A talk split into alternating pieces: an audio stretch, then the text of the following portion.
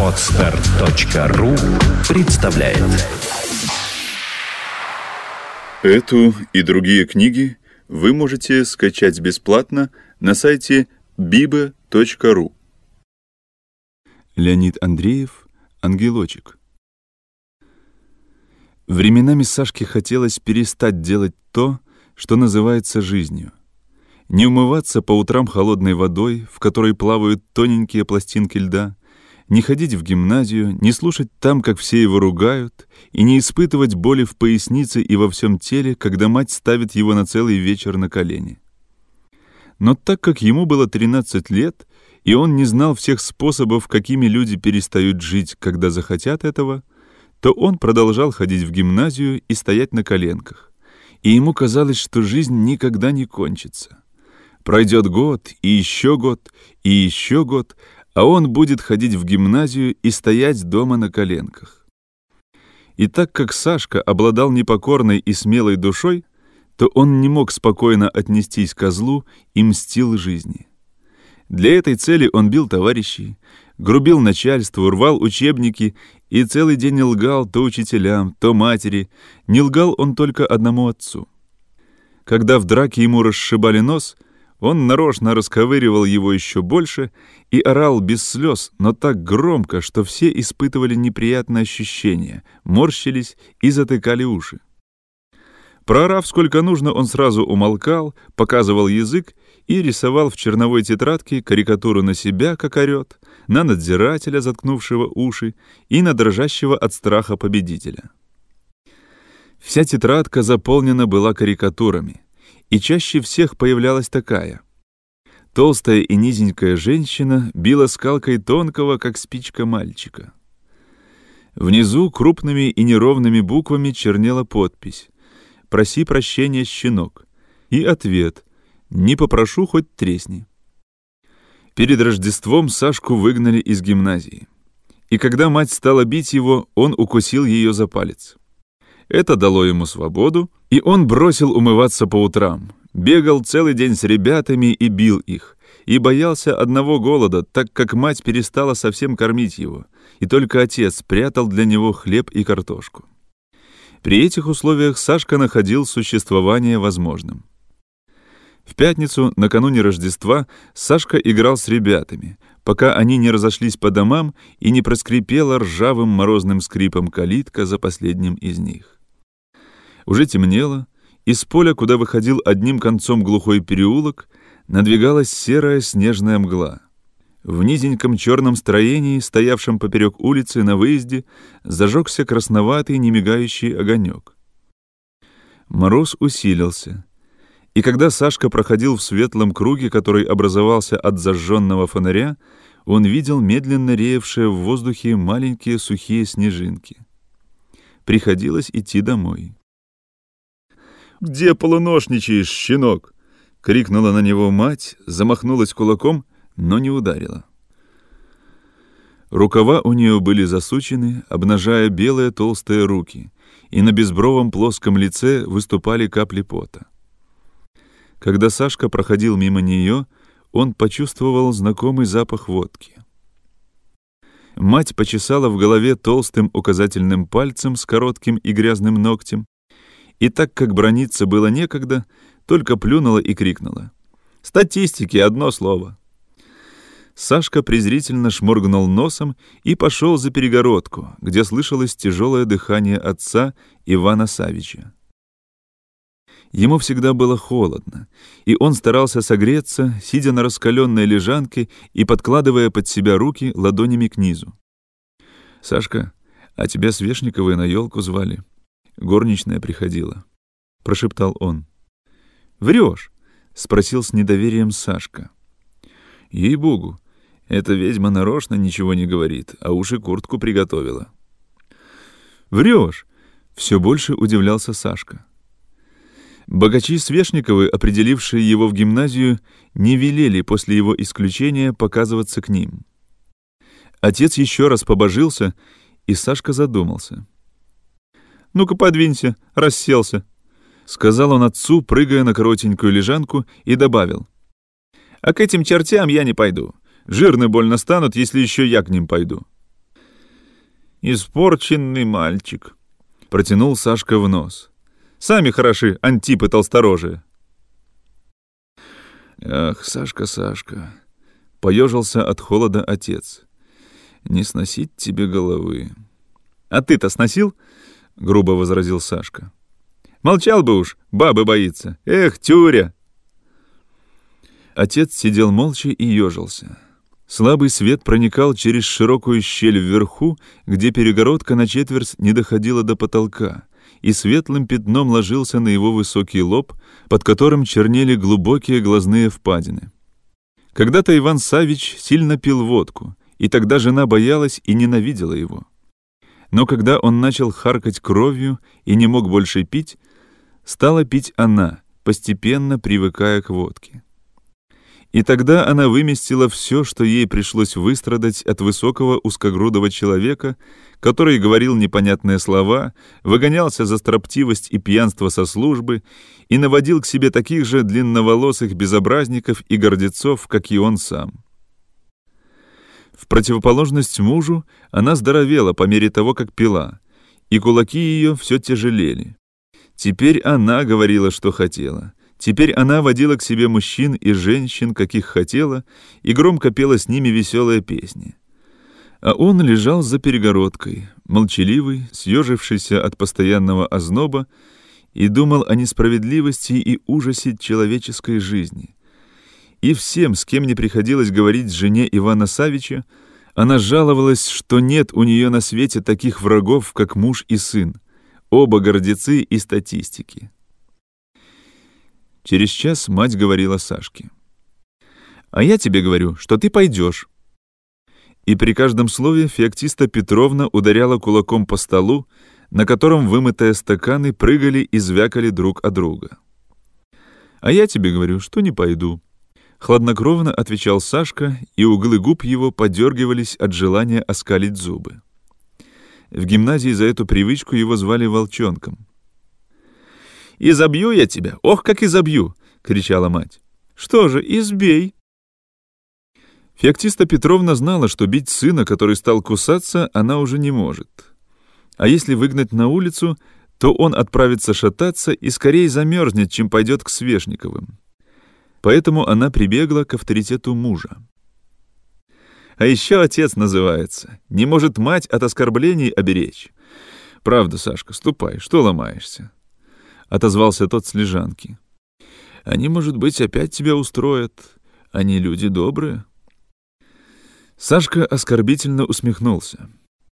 Отец давно, до Сашкина еще рождения, был учителем у Свешниковых и с тех пор думал, что они самые хорошие люди. Тогда он еще служил в земской статистике и ничего не пил. Разошелся он с ними после того, как женился на забеременевшей от него дочери квартирной хозяйки. Стал пить и опустился до такой степени, что его пьяного поднимали на улице и отвозили в участок. Но Свешниковы продолжали помогать ему деньгами, и Феоктиста Петровна, хотя ненавидела их, как книги и все, что связывалось с прошлыми ее мужа, дорожила знакомством и хвалилась им. Может быть, и мне что-нибудь с елки принесешь?» — продолжал отец. Он хитрил. Сашка понимал это и презирал отца за слабость и ложь, но ему действительно захотелось что-нибудь принести больному и жалкому человеку. Он давно уже сидит без хорошего табаку. «Ну ладно», — буркнул он, — «давай что ли куртку? Пуговицы пришила? А то ведь я тебя знаю». Детей еще не пускали в залу, где находилась елка, и они сидели в детской и болтали. Сашка с презрительным высокомерием прислушивался к их наивным речам и ощупывал в кармане брюк уже переломавшиеся папиросы, которые удалось ему стащить из кабинета хозяина. Тут подошел к нему самый маленький Свешников, Коля, и остановился неподвижно и с видом изумления, составив ноги носками внутрь и положив палец на угол пухлых губ. Месяцев шесть тому назад он бросил по настоянию родственников скверную привычку класть палец в рот, но совершенно отказаться от этого жеста еще не мог. У него были белые волосы, подрезанные на лбу и завитками спадавшие на плечи, и голубые удивленные глаза. И по всему своему виду он принадлежал к мальчикам, которых особенно преследовал Сашка. «Ты неблагодарный мальчик?» — спросил он Сашку.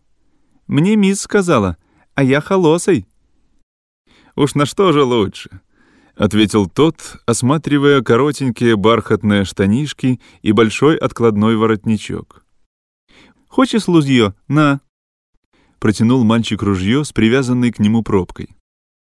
Волчонок взвел пружину и, прицелившись в нос ничего не подозревавшего Коли, дернул собачку.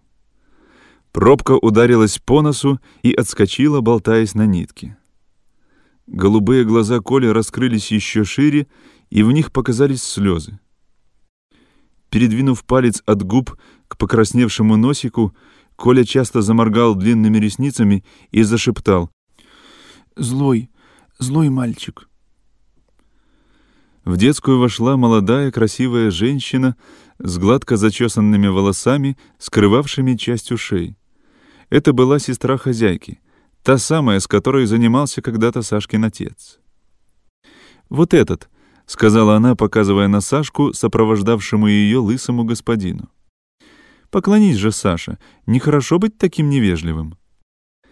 Но Сашка не поклонился ни ей, ни лысому господину. Красивая дама не подозревала, что он знает многое. Знает, что жалкий отец его любил ее, а она вышла за другого. И хотя это случилось после того, как он женился сам, Сашка не мог простить измены. «Дурная кровь», — вздохнула Софья Дмитриевна.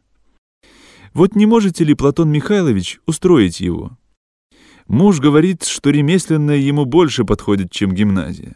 Саша, хочешь в ремесленное?» «Не хочу», — коротко ответил Сашка, слышавший слово «муж». «Что же, братец, в пастухи хочешь?» — спросил господин. «Нет, не в пастухи», — обиделся Сашка.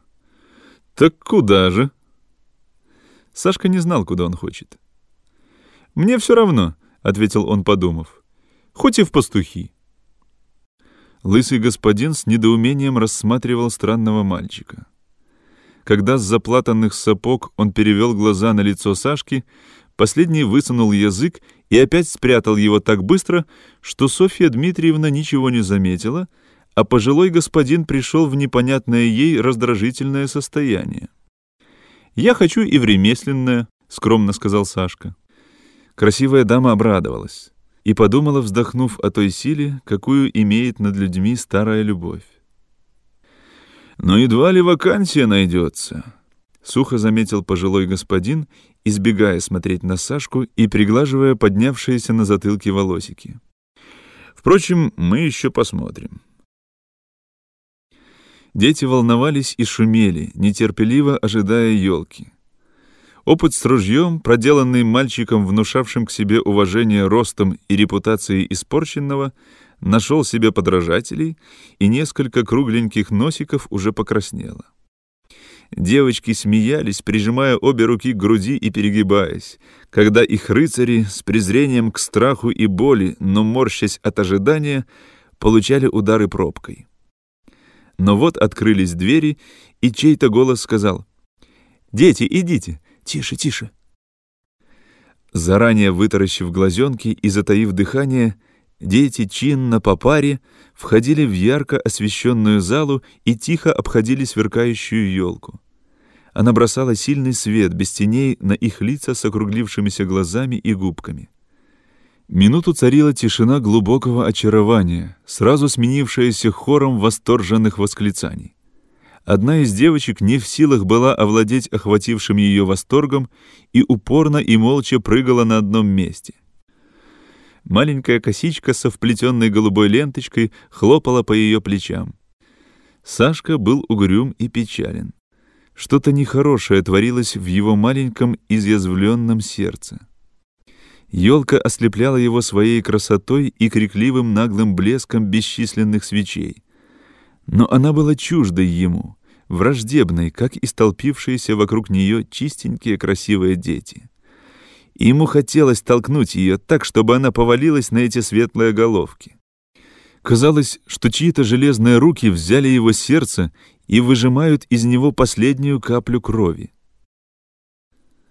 Забившись за рояль, Сашка сел там в углу, бессознательно доламывал в кармане последние папиросы и думал, что у него есть отец, мать, свой дом, а выходит так, как будто ничего этого нет, и ему некуда идти.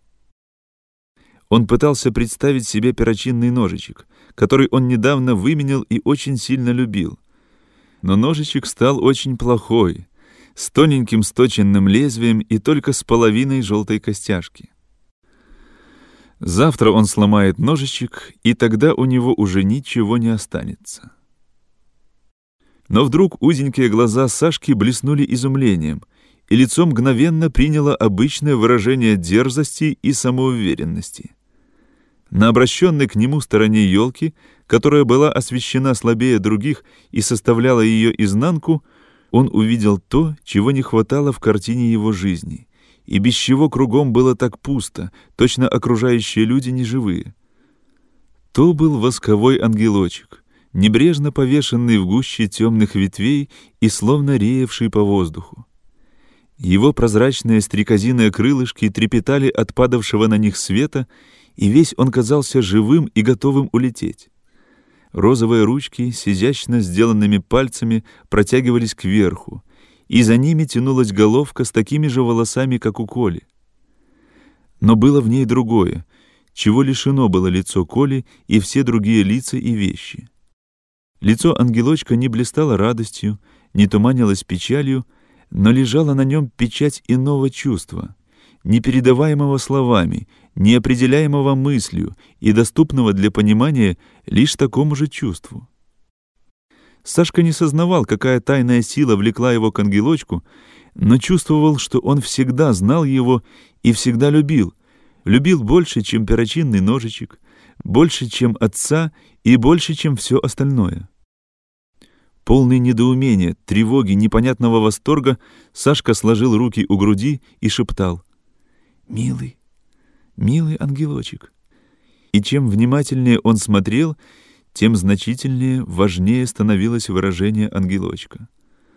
Он был бесконечно далек и не похож на все, что его здесь окружало.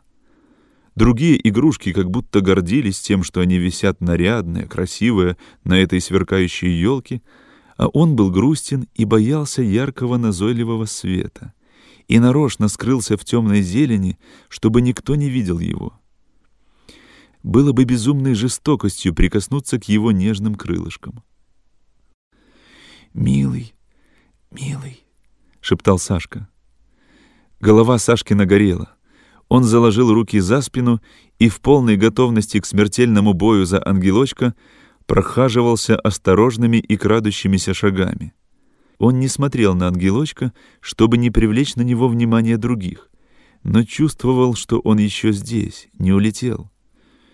В дверях показалась хозяйка, важная высокая дама с светлым ореолом седых, высоко зачесанных волос. Дети окружили ее с выражением своего восторга, а маленькая девочка, та, что прыгала, утомленно повисала у нее на руке и тяжело моргала сонными глазками. Подошел и Сашка. Горло его перехватывало. «Тетя, а тетя?» — сказал он, стараясь говорить ласково, но выходила еще более грубо, чем всегда. «Тё, тетечка!» Она не слыхала, и Сашка нетерпеливо дернул ее за платье. «Чего тебе? Зачем ты дергаешь меня за платье?» — удивилась седая дама. «Это невежливо». «Тё, тетечка, дай мне одну игрушку с елки, ангелочка». «Нельзя», — равнодушно ответила хозяйка. «Елку будем на Новый год разбирать и ты уже не маленький, и можешь звать меня по имени Марией Дмитриевной». Сашка чувствовал, что он падает в пропасть, и ухватился за последнее средство. «Я раскаиваюсь. Я буду учиться», — отрывисто говорил он. Но эта формула, оказывавшая благотворное влияние на учителей, на седую даму не произвела впечатления. «И хорошо сделаешь, мой друг», — ответила она также равнодушно. Сашка грубо сказал. «Дай ангелочка». «Да нельзя же», — говорила хозяйка. «Как ты этого не понимаешь?» Но Сашка не понимал, и когда дама повернулась к выходу, Сашка последовал за ней, бессмысленно глядя на ее черное шелестящее платье. В его горячечно работавшем мозгу мелькнуло воспоминание, как один гимназист его класса просил учителя поставить тройку, а когда получил отказ, стал перед учителем на колени, сложил руки ладонь к ладони, как на молитве, и заплакал. Тогда учитель рассердился, но тройку все-таки поставил. Своевременно Сашка увековечил эпизод в карикатуре, но теперь иного средства не оставалось. Сашка дернул тетку за платье, и когда она обернулась, упал со стуком на колени и сложил руки вышеупомянутым способом. Но заплакать не мог. «Да ты с ума сошел!» — воскликнула седая дама и оглянулась. По счастью, в кабинете никого не было. «Что с тобой?» Стоя на коленях со сложенными руками, Сашка с ненавистью посмотрел на нее и грубо потребовал. «Дай, ангелочка!» Глаза Сашкины, впившиеся в седую даму и ловившие на ее губах первое слово, которое они произнесут, были очень нехороши, и хозяйка поспешила ответить. «Ну, дам, дам. Ах, какой ты глупый. Конечно, я дам тебе, что ты просишь. Но почему ты не хочешь подождать до Нового года? Да вставай же. И никогда, — поучительно добавила седая дама, — не становись на колени. Это унижает человека. На колени можно становиться только перед Богом. «Толкуй там», — думал Сашка, стараясь опередить тетку и наступая ей на платье. Когда она сняла игрушку, Сашка впился в нее глазами, болезненно сморщил нос и растопырил пальцы. Ему казалось, что высокая дама сломает ангелочка. «Красивая вещь», — сказала дама, которой стало жаль изящной и, по-видимому, дорогой игрушки. «Кто это повесил ее сюда?» «Ну, послушай, зачем эта игрушка тебе? Ведь ты такой большой, что будешь ты с нею делать?» «Вон там книги есть, с рисунками». «А это я обещала Коле отдать.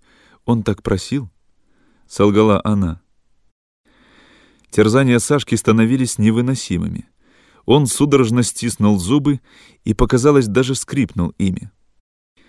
Седая дама больше всего боялась сцен и потому медленно протянула к Сашке ангелочка. «Ну на уж, на!» С неудовольствием сказала она. «Какой настойчивый!» Обе руки Сашки, которыми он взял ангелочка, казались цепкими и напряженными, как две стальные пружины, но такими мягкими и осторожными, что ангелочек мог вообразить себя летящим по воздуху. «Ах!» Вырвался продолжительный замирающий вздох из груди Сашки, и на глазах его сверкнули две маленькие слезинки и остановились там, непривычные к свету. Медленно приближая ангелочка к своей груди, он не сводил сияющих глаз с хозяйки и улыбался тихой и кроткой улыбкой, замирая в чувстве неземной радости. Казалось, что когда нежные крылышки ангелочка прикоснутся к впалой груди Сашки, то случится что-то такое радостное, такое светлое, какого никогда еще не происходило на печальной, грешной и страдающей земле. Ах! Пронесся тот же замирающий стон, когда крылышки ангелочка коснулись Сашки. И перед сиянием его лица словно потухла сама, нелепо разукрашенная, нагло горящая елка — и радостно улыбнулась седая важная дама, и дрогнул сухим лицом лысый господин, и замерли в живом молчании дети, которых коснулось веяние человеческого счастья. И в этот короткий момент все заметили загадочное сходство между неуклюжим, выросшим из своего платья гимназистом и одухотворенным рукой неведомого художника личиком ангелочка. Но в следующую минуту картина резко изменилась. Съежившись, как готовящаяся к прыжку пантера, Сашка мрачным взглядом обводил окружающих, ища того, кто осмелится отнять у него ангелочка. «Я домой пойду», — глухо сказал Сашка, намечая путь в толпе. «К отцу». Мать спала, обессилев от целого дня работы и выпитой водки. В маленькой комнатке за перегородкой горела на столе кухонная лампочка, и слабый желтоватый свет ее с трудом проникал через закопченное стекло, бросая странные тени на лицо Сашки и его отца. «Хорош?» — спрашивал шепотом Сашка. Он держал ангелочка в отдалении и не позволял отцу дотрагиваться. «Да, в нем есть что-то особенное», — шептал отец, задумчиво всматриваясь в игрушку. Его лицо выражало тоже сосредоточенное внимание и радость, как и лицо Сашки. «Ты погляди», — продолжал отец, — «он сейчас полетит». «Видел уже», — торжествующе ответил Сашка. «Думаешь, слепой? А ты на крылышки глянь. Цыц, не трогай». Отец отдернул руку и темными глазами изучал подробности ангелочка, пока Саша наставительно шептал. «Экая, братец, у тебя привычка скверная, за все руками хвататься. Ведь сломать можешь». На стене вырезывались уродливые и неподвижные тени двух склонившихся голов. Одной большой и лохматой, другой маленькой и круглой. В большой голове происходила странная, мучительная, но в то же время радостная работа.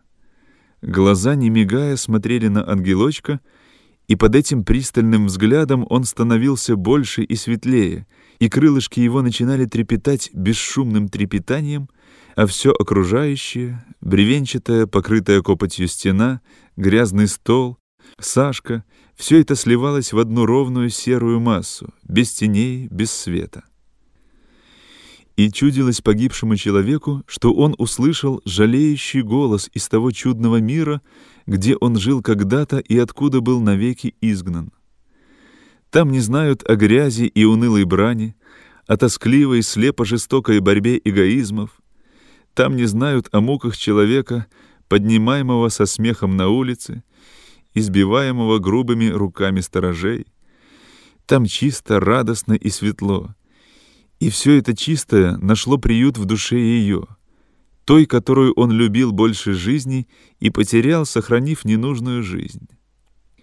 К запаху воска, шедшему от игрушки, примешивался неуловимый аромат, и чудилось погибшему человеку, как прикасались к ангелочку ее дорогие пальцы, которые он хотел бы целовать по одному и так долго, пока смерть не сомкнет его уста навсегда.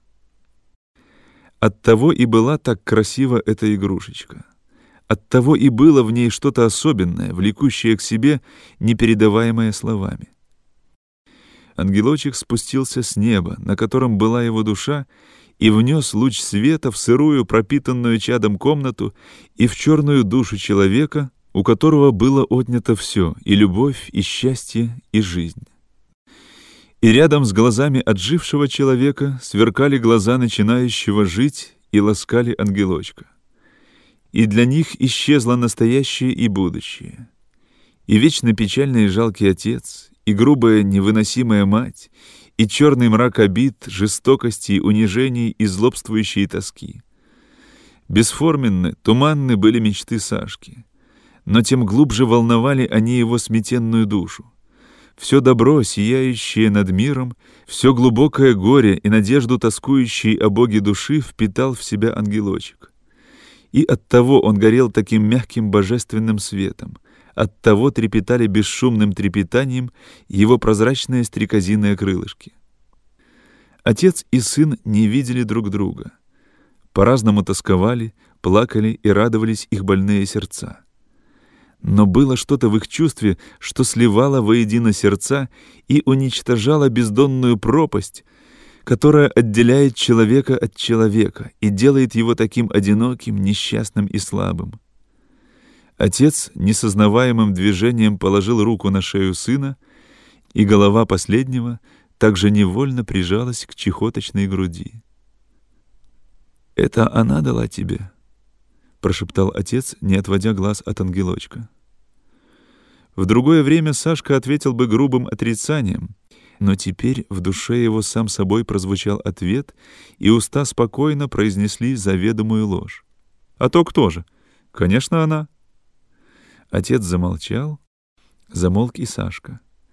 Что-то захрипело в соседней комнате, затрещало, на миг стихло, и часы бойко и торопливо отчеканили. Час, два, три. «Сашка, ты видишь когда-нибудь сны?» Задумчиво спросил отец. «Нет», — сознался Сашка. «А нет, раз видел, с крыши упал. За голубями лазили, я и сорвался». «А я постоянно вижу. Чудные бывают сны. Видишь все, что было, любишь и страдаешь, как наяву. Он снова замолк, и Сашка почувствовал, как задрожала рука, лежавшая на его шее. Все сильнее дрожала и дергалась она, и чуткое безмолвие ночи внезапно нарушилось всхлипывающим, жалким звуком сдерживаемого плача. Сашка сурово задвигал бровями и осторожно, чтобы не потревожить тяжелую дрожащую руку, сковырнул с глаза слезинку. Так странно было видеть, как плачет больной и старый человек. «Ах, Саша, Саша!» — всхлипывал отец. «Зачем все это?» «Ну что еще?» — сурово прошептал Сашка. «Совсем, ну совсем как маленький». «Не буду, не буду», — с жалкой улыбкой извинился отец. «Что уж, зачем?» Заворочилась на своей постели Феоктиста Петровна. Она вздохнула и забормотала громко и странно настойчиво. «Дерюшку держи! Держи, держи, держи!» Нужно было ложиться спать, но до этого устроить на ночь ангелочка. На земле оставлять его было невозможно. Он был подвешен на ниточке, прикрепленной к отдушине печки, и отчетливо рисовался на белом фоне кафелей. Так его могли видеть оба, и Сашка, и отец. Поспешно набросав в угол всякого тряпья, на котором он спал, отец также быстро разделся и лег на спину, чтобы поскорее начать смотреть на ангелочка. «Что же ты не раздеваешься?» — спросил отец, зябко кутаясь в прорванное одеяло и поправляя наброшенное на ноги пальто. «Ни к чему, скоро встану». Сашка хотел добавить, что ему совсем не хочется спать, но не успел, так как заснул с такой быстротой, точно пошел ко дну глубокой и быстрой реки. Скоро заснул и отец. Кроткий покой и безмятежность легли на истомленное лицо человека, который отжил, и смелое личико человека, который еще только начинал жить. А ангелочек, подвешенный у горячей печки, начал таять. Лампа, оставленная гореть по настоянию Сашки, наполняла комнату запахом керосина и сквозь закопченное стекло бросала печальный свет на картину медленного разрушения. Ангелочек как будто шевелился. По розовым ножкам его скатывались густые капли и падали на лежанку. К запаху керосина присоединился тяжелый запах топленого воска. Вот ангелочек встрепенулся, словно для полета, и упал с мягким стуком на горячие плиты. Любопытный прусак пробежал, обжигаясь вокруг бесформенного слитка, взобрался на стрекозиное крылышко и, дернув усиками, побежал дальше. В завешенное окно пробивался синеватый свет начинающегося дня, и на дворе уже застучал железным черпаком зазябший водовоз. Скачать другие выпуски подкаста вы можете на podster.ru